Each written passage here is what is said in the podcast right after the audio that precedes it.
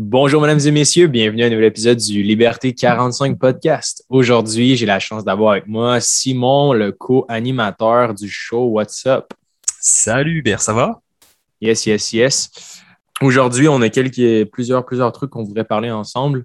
Euh, en gros, là, pour euh, les gens qui nous écoutent, qui ne le savent pas déjà, euh, ce dimanche, moi et Simon, on, est super excités. on lance le fameux bootcamp des finances personnelles.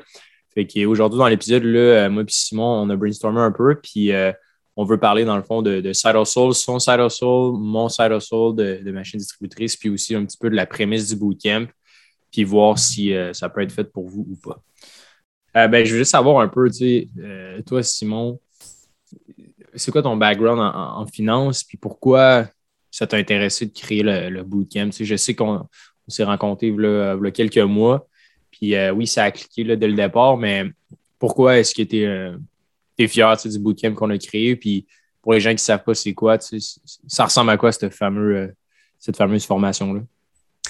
Ben, premièrement, moi, il y a un mot que tu utilises beaucoup et qui me plaît énormément, qui est démocratiser les finances. Et moi, j'utilise souvent le mot démystifier. Je commence souvent mes formations en bourse avec le mot démystifier. Et je m'aperçois, et tu t'aperçois aussi, qu'il y a une, un énorme mystère entourant les finances. Donc moi, ça fait quand même des années que je m'intéresse à ça. Et pour moi, ce bootcamp-là, ça va permettre aux gens un petit peu de bah, que toutes les idées préconçues, toutes les mythes qui entourent ça, les dogmes, on pourrait quasiment parler de dogmes, euh, bah, que les gens, ça puisse tomber puis qu'ils puissent vraiment allumer dans le sens comme ah ok c'est ça, ok je comprends maintenant. Et euh, il y a une, un peu une citation qui dit tous les gens qui font de l'argent soit ils investissent en bourse, soit ils sont propriétaires de, propriétaires de compagnie, ou soit ils investissent dans l'immobilier, ou des fois un des trois, deux des trois, ou trois des trois. Puis il n'y a pas de 36 façons de se rendre, j'aime pas le mot richesse, mais il n'y a pas de 10 000 façons de se rendre riche. L'indépendance financière, on va le dire c'est comme ça, bah, ça passe souvent par tout ce qui est l'investissement en bourse. Donc pour moi, ce right. camp-là, c'est ça. Puis quand tu as dit les dogmes, euh, tu dis, bon, il y a beaucoup de dogmes. Euh, c'est quoi? Est-ce que tu as des exemples, genre, de, mythes que les gens se créent autour des finances personnelles? Regarde, je vais te parler d'une une dame sur la page Liberté 45. La fois passée, tu as partagé les intérêts composés euh, avec quelqu'un qui mettait 320 dollars par mois avec un taux de rendement de 8%. Ah Ça, c'était drôle. Ouais, continue, continue. Et, et la madame, aussi gentille soit-elle, elle était complètement dans le champ puisqu'elle a dit ah mais je sais plus exactement, je voudrais pas la citer puis mal la citer, mais c'était ouais mais c'est pas facile de c'est pas tout le monde qui peut mettre un placement risqué euh, à 8%. Right, right. Mais c'est ça. Mais attends, juste pour mettre les gens en contexte, c'est vraiment hilarant. Euh, c'est ça. On avait fait un post Facebook sur la page là, euh, ben, du podcast Liberté 45. Puis, il y a une madame qui a commenté, dans le fond, c'était juste une charte comme de l'intérêt composé. Puis comme sur un placement d'un FNB, super comme conservateur, c'est comme le, S&P 500, VFV, qui est comme un indice qui représente les 500 meilleures entreprises. Puis euh, une madame qui avait commenté, tu sais, 10 à 12% par année, ça peut être vraiment risqué. Là, elle, a répondu exactement, elle a dit Je suis d'accord, mais de présenter un taux annuel moyen de 8% est surestimé à mon avis ce ne sont pas tous les gens qui sont prêts à placer leur argent dans des placements risqués. Et moi, je me suis donc, et pour moi, ça, c'est un, dogme, c'est un mythe de dire que 8% déjà c'est risqué et que c'est pas faisable. Donc, j'ai marqué en 20 ans, j'ai pris des, fonds négociés en bourse canadiens. XFN, qui est le fonds négocié en bourse financier, en 20 ans, a fait 10,01%. Un fonds négocié en bourse. XIT, qui est le fonds négocié en bourse dans le secteur TI, en 20 ans, elle fait 8,35%. En 10 ans maintenant, parce que ça n'existait pas il y a 20 ans, donc j'ai mis en 10 ans, XHC, qui est le fonds négocié en bourse dans le pharma, 13,84%. CAO, qui est le fonds négocié en bourse dans l'agriculture en 10 ans, 12,57. Et CGR, le fonds négocié en bourse dans l'immobilier, en 10 ans, a fait 9,74. Right, right. Puis le bémol, je pense qu'il faut mettre là-dessus, c'est pour les, pour les gens qui, qui nous écoutent, c'est que en un sens, le risque, c'est quelque chose qui est quand même euh, personnel à son profil d'investisseur. Puis on pourra en parler peut-être plus en détail si ça te tente. Là. Évidemment, on, a un quiz dans le bootcamp sur le sujet qui permet, dans le fond, aux gens de, leur donner leur profil d'investisseur. Fait que ça, c'est un outil qu'on a développé que je trouve qui est, super utile, mais pour revenir à ce que la madame disait, j'ai l'impression que si elle fait affaire avec comme euh, une institution financière, ben 8% ou 10% ça peut paraître élevé parce qu'eux, ils prennent un 2% de frais de gestion. Puis ça, ben, c'est enlevé comme sur le total émis fait. C'est comme, peut-être que pour elle, c'est important comme montant, mais en réalité, c'est juste qu'elle fait comme moins 2% à cause du frais de gestion qu'elle paye puis qu'elle s'en rend pas compte. C'est peut-être ça aussi. C'est peut-être ça aussi. Mais tu sais, c'est même un mythe de se dire, euh, ah, tu sais, 8% c'est beaucoup, 10% c'est beaucoup, ou le risque, justement, c'est tellement risqué d'investir en bourse.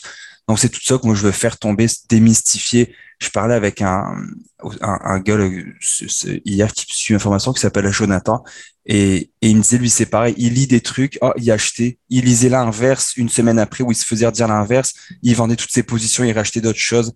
Puis, pour moi, le bootcamp, ça va servir que les gens puissent prendre des décisions financières et des décisions d'investissement, mais stratégiques, qu'ils puissent acheter en se disant, parfait, mon horizon de placement est 3, 5, 7 ou 10 ans je laisse là, c'est correct, j'ai fait mes devoirs et je suis confiant de des devoirs que j'ai fait. Puis ce qu'on leur donne, un petit peu là, il n'y a pas de recette magique, tu, le sais, mais ce qu'on leur donne, c'est des choses qui sont qui sont prouvées, qui sont euh, éprouvées. Tu sais, on n'a rien inventé. Là, moi, j'ai pas j'ai pas inventé la bourse. Mais c'est ça qu'on veut qu'on veut aussi montrer aux gens. C'est tu peux créer ton portefeuille, tu peux gérer ton CELI, ton REEE e e pour ton enfant, tu peux gérer ton REER, toi-même sans te faire enlever ce fameux frais de gestion euh, et justement ne pas être risqué, mais pas du tout. Exact. Puis pour euh, les gens d'ailleurs, qui, je pense parce que dans le module 6 ou 7 euh, du bootcamp, je pense que tu l'abordes, le profil de risque en détail, puis avec les outils en plus qu'on donne. C'est intéressant. Pour les gens qui voudraient en apprendre plus sur le bootcamp, on va mettre le lien, dans le fond, dans l'épisode.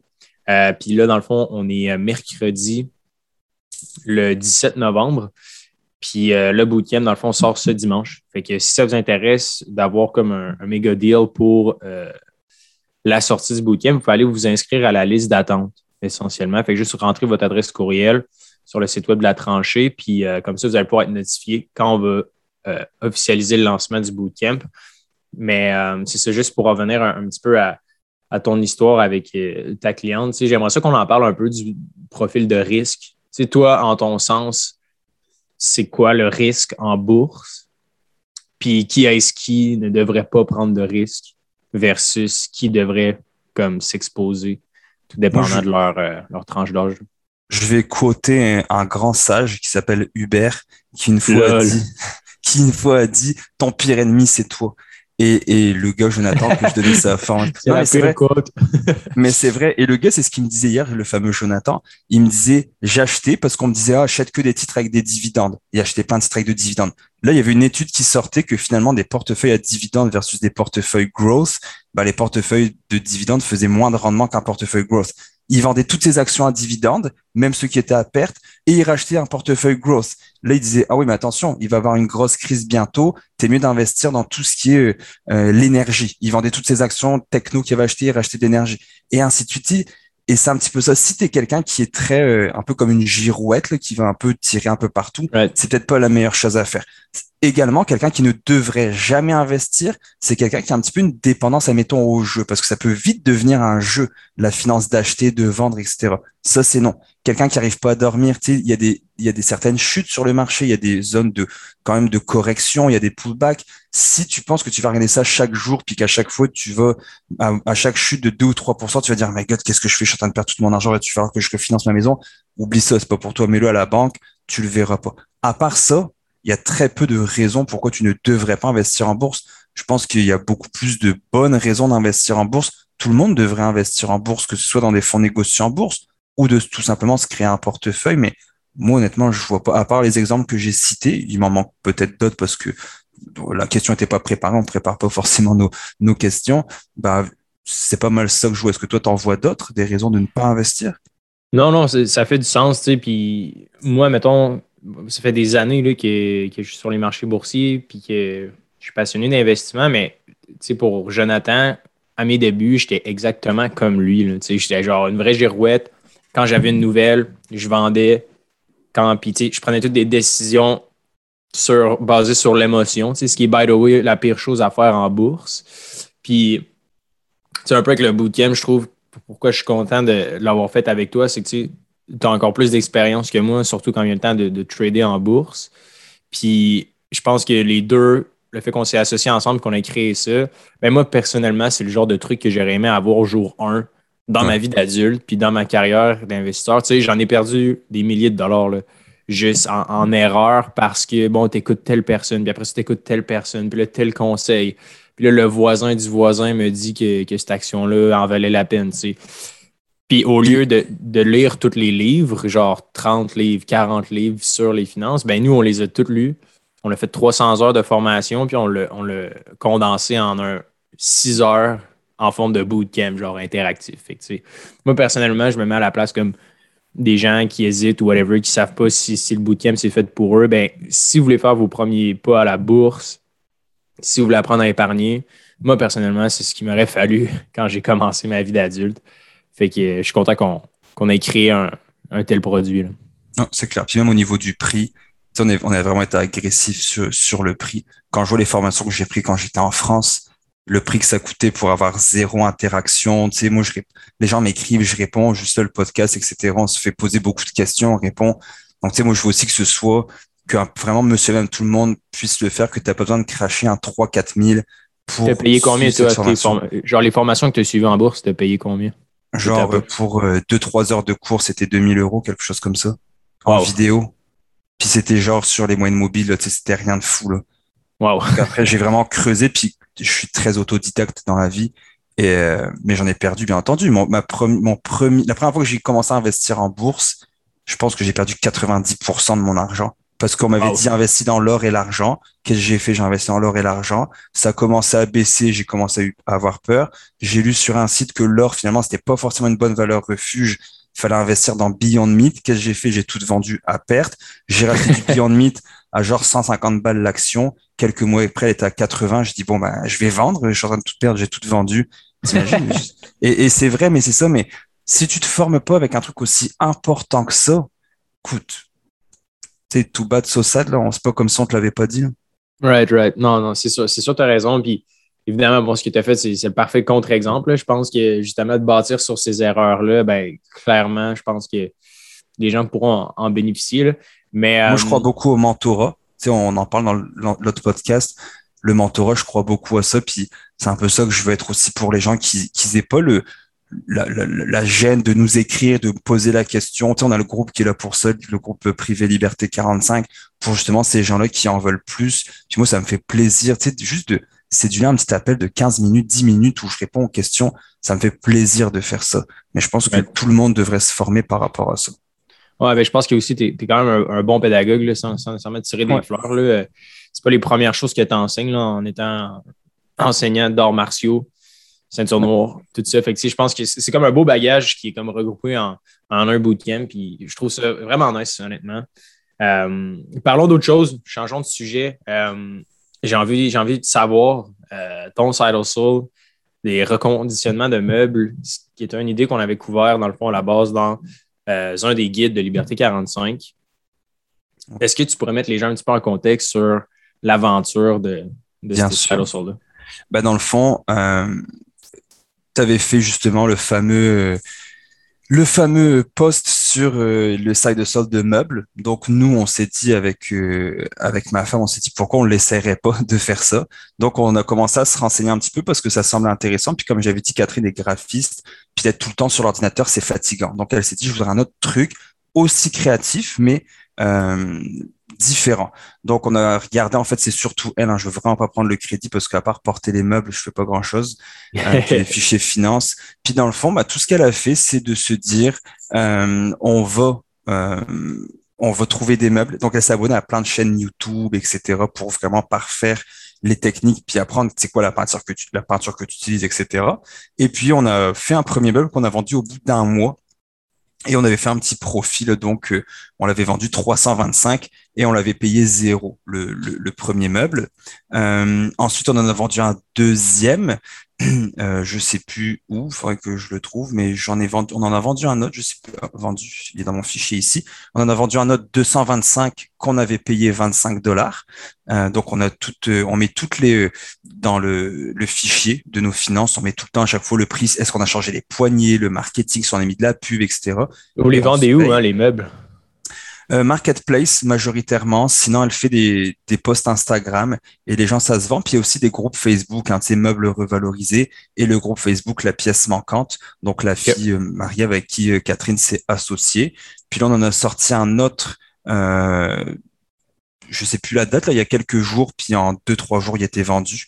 Donc lui, on l'a eu gratuit, puis on l'a vendu 200 dollars, mais il y a vraiment eu très peu de travail. On a mis, je pense, 10 dollars de peinture, that's it.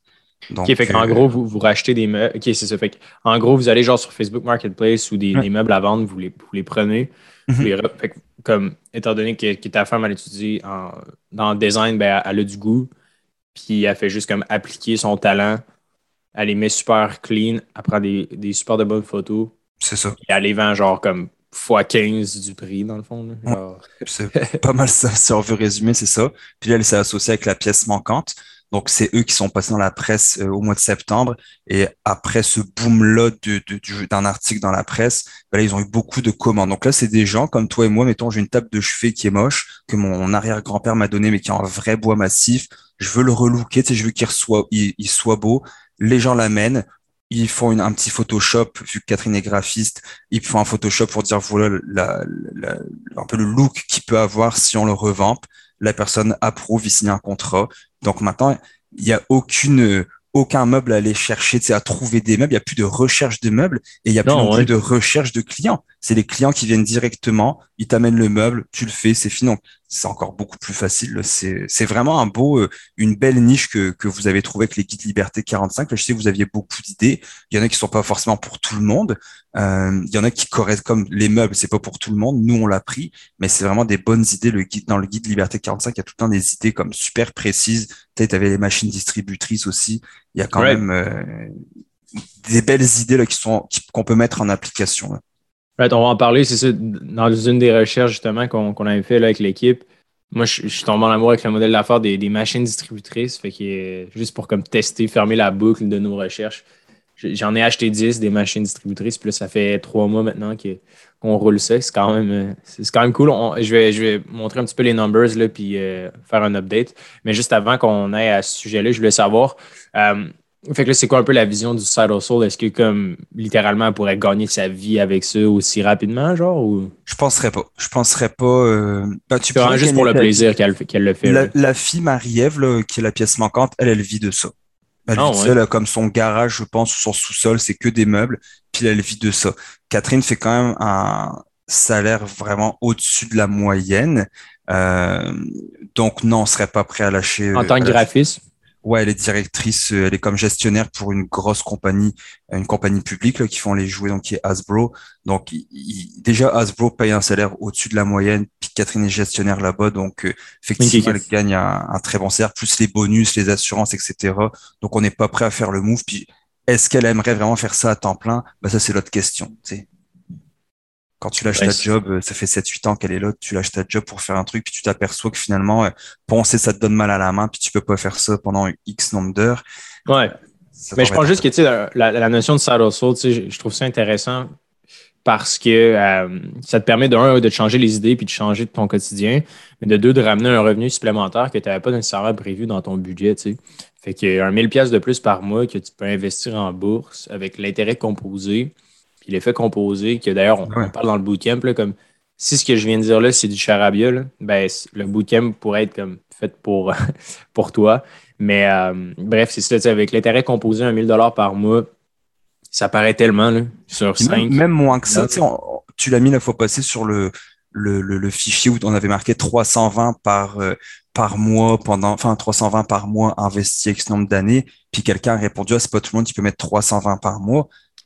Personnellement, ça me choque de voir ça. Puis je veux vraiment pas passer pour le gros riche qui dit ah ouais moi je mets X nombre de milliers de dollars par année, enfin par mois. Mais à un moment donné, quand tu mets, quand tu établis, tu l'avais mis sur 40 ans mettre 320 dollars par mois, donc c'est une moyenne sur 40 ans. Comme j'ai répondu au monsieur, je comprends que dans ta première, dans tes premières années, le 320 par mois est pas facile, mais à un moment donné, quand tu as pris les bons choix jeunes, après, les, le reste des années, 320 par mois, ça devrait, tu sais, es censé mettre 10% de ton salaire. Donc, 320 par mois est quand même faisable.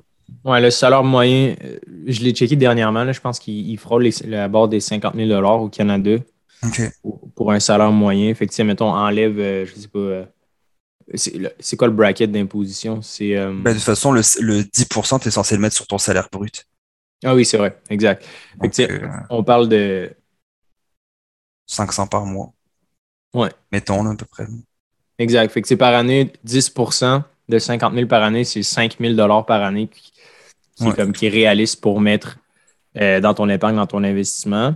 Ça fait quoi? Par mois, c'est 416 C'est ça. Tu sais, mettons 320 pièces par mois, c'est moins de 10 ouais. C'est genre 5 à, 5 à 7 C'est encore moins que comme la base. Si c'est ton, pas toi Hubert, mais la personne qui écoute, si c'est ton réflexe de dire à 320 par mois, c'est vraiment compliqué, faut que tu aies un plan de match pour trouver comment mettre au moins à 100 ou 200 dollars. Et tu vois, moi, je suis directeur pour une, une compagnie dans le médical et j'ai beaucoup de personnes dans, dans, qui font donc l'entretien ménager, l'aide alimentaire dans les CHSLD, etc., qui m'appellent pour dire, hey, moi, Simon, j'ai seulement un samedi par mois où est-ce que je peux faire l'entretien ménager. Il y en a d'autres, j'avais des, des gens, c'est un couple, eux, ils font l'entretien ménager dans des garderies. Ils font ça tous les samedis. Mais ils font, mettons, 150 ou 200 pièces chaque. Et c'est là qu'après ton side de sol te rapporte parce que tu, c'est toi qui l'as écrit d'ailleurs, donc je, je t'apprends rien, mais tu as différents types de side hustle. Toi, tu parlais de monétiser, tu monétises tes connaissances, tu connais, tu monétises tout ce que tu sais faire. Mais après, si tu sais, entre guillemets, rien faire, mettons, t'as vraiment, écoute, t'as pas de talent, t'as pas appris, tu peux pas donner de cours de quelque chose, etc. Bah, il y a des jobs, quand même, des petites jobines. Ça peut être, je vais travailler au, au restaurant du coin pour faire la cuisine, écoute, un samedi, un dimanche par, par mois ou un samedi ou deux semaines. Il y a une pénurie de main d'œuvre incroyable chercher un truc à 20 dollars de l'heure, euh, c'est quand même assez euh, assez facile. Tu sais, mettons, tu te dis à 20 dollars de l'heure fois 7,75 heures, ça fait ça fait 155 dollars moins impôt euh, que tu dois pas être imposé à grand chose. Tu vas faire quand même un 120, 125 dollars euh, clair pour une journée de travail. Bah, écoute, mets-le en bourse cet argent ou rembourse tes dettes, mais tu sais, fais ouais. quoi puis là, c'est sûr que, bon, on reçoit beaucoup de questions là, pour, euh, pour les gens qui nous écoutent. Merci d'ailleurs, Hubert à commercialliberté45.com. Si jamais vous avez des questions ou des commentaires pour améliorer le podcast, euh, c'est la bienvenue. Moi et Simon, on, aime vraiment ça, le feedback. Puis, euh, c'est ça, maintenant qu'on veut atteindre le top 50 dans la catégorie affaires au Canada, votre feedback est, super important. mais évidemment, juste pour revenir à ce que tu disais, comme évidemment, si une mère monoparentale, etc., fine, il y a des exceptions, là, mais c'est juste comme de façon générale, mettre 300-400 pièces par mois en épargne, genre c'est réaliste au Canada dans mhm. le monde contemporain dans lequel on vit. Mais en même temps, je peux comprendre que c'est très facile de dépenser. C'est de plus en plus facile. Puis souvent, le problème, quand tu n'as pas de système ou quand tu n'as pas d'outils, comme ceux-là qu'on fournit dans le bootcamp, ben, c'est que tu arrives chez toi à la fin du mois, puis genre, ton seuil de crédit est beaucoup trop haut parce que tu n'as pas vu les dépenses passer, puis tu n'es pas capable de mesurer et de quantifier. Mhm. Parce que tous les marchands, genre tout, tout, ce que les gens te chargent, ils essaient de faire ça comme si c'était genre des nuages. C'est vraiment ce que, ce que j'aime un peu avec les outils qu'on a créés. Toi puis moi, Sim, c'est justement l'espèce de rendre l'intangible tangible. je pense que c'est ça le problème avec les finances personnelles. C'est genre tellement abstrait et absurde d'essayer d'employer un vocabulaire simple et des outils concrets. Je pense que c'est la bonne façon de, simplifier comme l'espèce de nuage qui entoure les finances personnelles. Qui non, exactement. Puis tu sais, de, je pense que la première chose que la personne devrait faire, c'est de se mettre un objectif d'épargne mensuel. Si tu n'as pas d'objectif, tu l'atteindras jamais. Puis si tu l'atteins jamais, bah, tu n'auras jamais de, de but, tu n'auras jamais de, tu pas un, un, chiffre en tête de dire, moi, je veux mettre, même si c'est 100 dollars, je veux mettre 100 dollars ce mois-ci, je veux le mettre. Si je l'atteins pas, qu'est-ce que je fais? Bon, bah, je vais aller faire une journée en plus à ma job. Je vais demander pour de l'overtime. Je vais vendre des, des choses que j'ai à la maison que qui me servent à rien. Faut, faut avoir un objectif en tête. Si tu l'as pas, ça va être très très difficile. À moins que tu es vraiment euh, mindé, que tu mets euh, beaucoup d'argent. Mais ils disent tout le temps, le, le, ça peut paraître énorme, mais le premier 100 000, c'est ce qu'il faut faire. Faut, tu dois tout faire. C'est le, le Warren Buffett, enfin son, son, son partenaire qui disait ça, faut que tu trouves tous les moyens pour mettre la main sur ton premier 100 000 dollars à investir. Une fois que ça s'est fait, tu peux lâcher la pédale de gaz, mais avant ça, tu dois faire tout en ton pouvoir pour mettre le 100 000. moi, je peux le confirmer qu'une fois que tu as atteint le 100 000, l'intérêt composé, il, est fou. Tu sais, as les dividendes qui embarquent, tu as le rendement, ça va très vite, ça s'accélère très rapidement. Avec un 10% par année, c'est quand même 10 000 de plus que tu rajoutes en, en, profit, surtout si tu le mets dans, ton CELI, c'est non imposable, donc c'est de la belle argent. Euh, allons, allons plongeons dans les machines distributrices. J'ai sorti ma feuille avec euh, mes budgets et tout. Fait que c'est ça pour les gens qui n'étaient euh, pas au courant de l'histoire, dans le fond.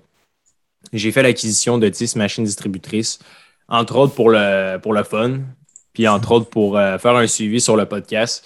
je trouve ça intéressant d'avoir comme des vraies histoires, puis des, des vrais side tu sais on parle de concept de finances personnelles, puis j'ai l'impression que si on si on n'a pas de skin in the game, si on n'est pas vraiment sur le terrain en train de le faire, euh, on ne vaut pas grand-chose.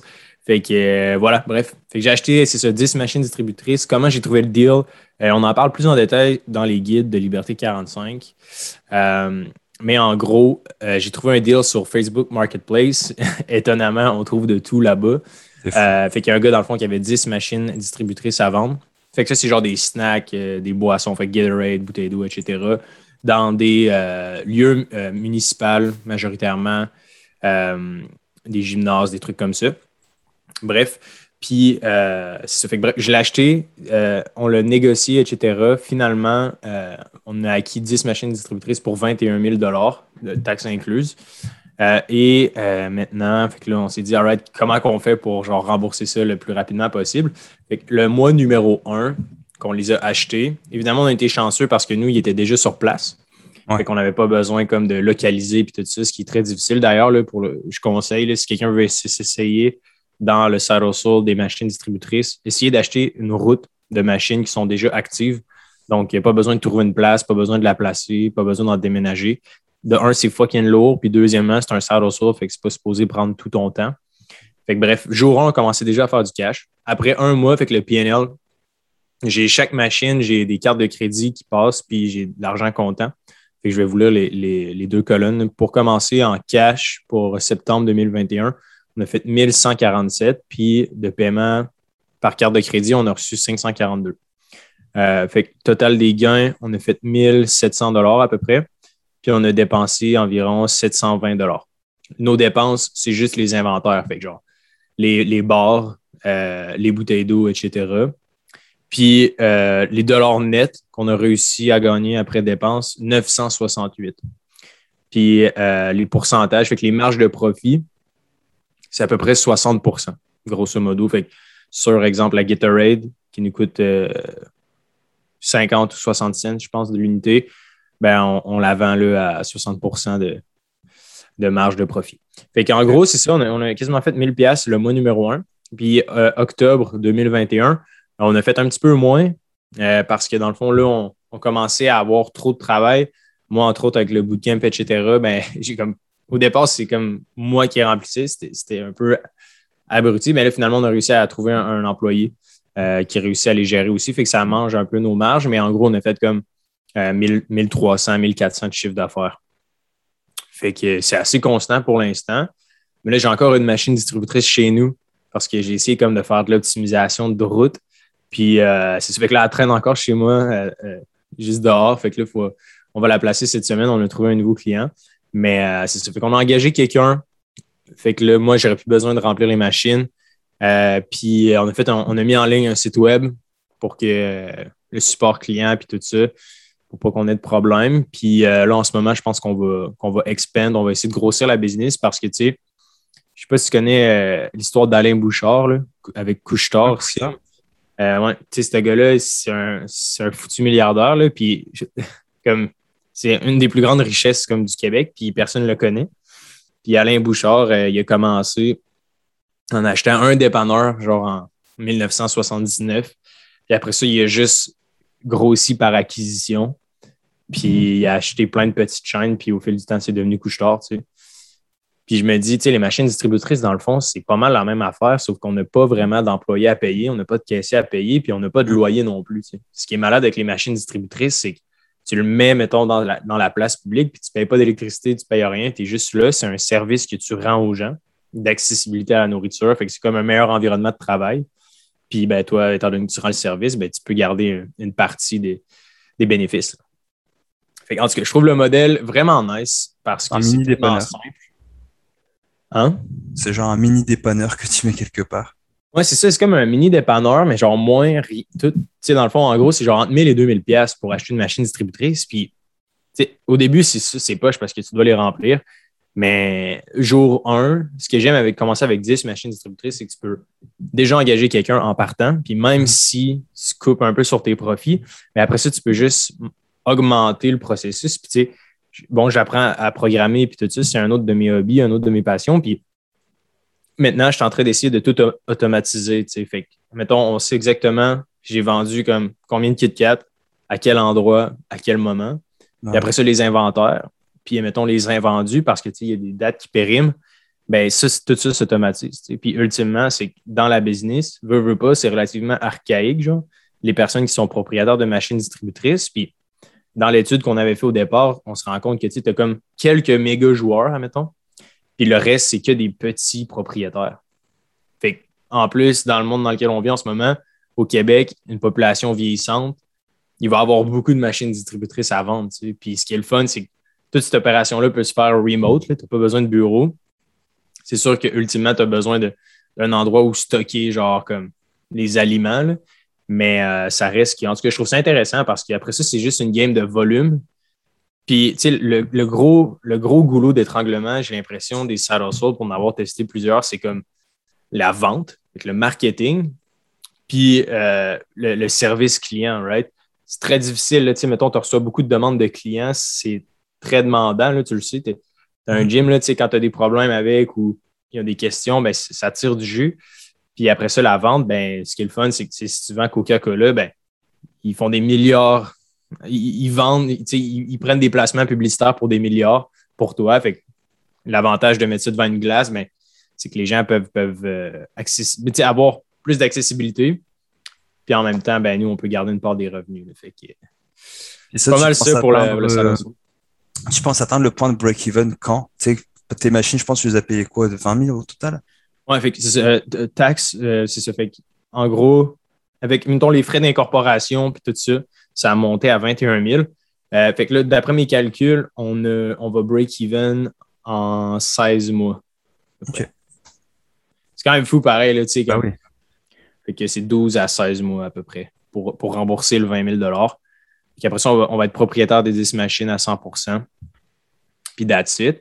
Mais c'est quand même fou pareil, là, pour, pour une business ça paraît petit, mais en même temps, c'est tellement facile de comme croître les opérations. Genre, c'est ben quand même. Euh, tu sais, je mets vraiment pas beaucoup de temps là-dedans. C'est comme genre 4 de, de, mes semaines, même pas. Là, OK. Ah, ça vaut la peine. Tu sais, comme tu dis, après, le but, c'est même si tu en fais un peu moins, mais si tu gères plus ça, c'est le but rêvé, c'est que tu touches de l'argent sans rien faire. Right. Ben, c'est un peu ça dans le sens que je pense qu'il faut, c'est un peu une utopie, là, dans le sens que c'est pas vrai, ça n'existe pas, là, des investissements passifs, comme, on, comme on se le fait voir sur des tutoriels YouTube ou des pubs ou des affaires de même. Je pense fondamentalement que ça n'existe pas un investissement passif. Mais je pense que ce side hustle-là, puis toutes les autres d'ailleurs qu'on parle dans les guides euh, de Liberté 45 sont toutes réalisables en peu de temps. C'est le but d'un side hustle. Tu ne veux pas comme doubler tes semaines en nombre d'heures. Genre, ben c'est pas ça le but. Le but, c'est d'avoir plus de choix, right? ouais. Ah, bien sûr, c'est ça le but, effectivement. En terminant, euh, Simon, pour les gens qui voudraient euh, en apprendre plus sur le bootcamp, où est-ce qu'ils pourraient aller? Sur le site directement de, la tranchée.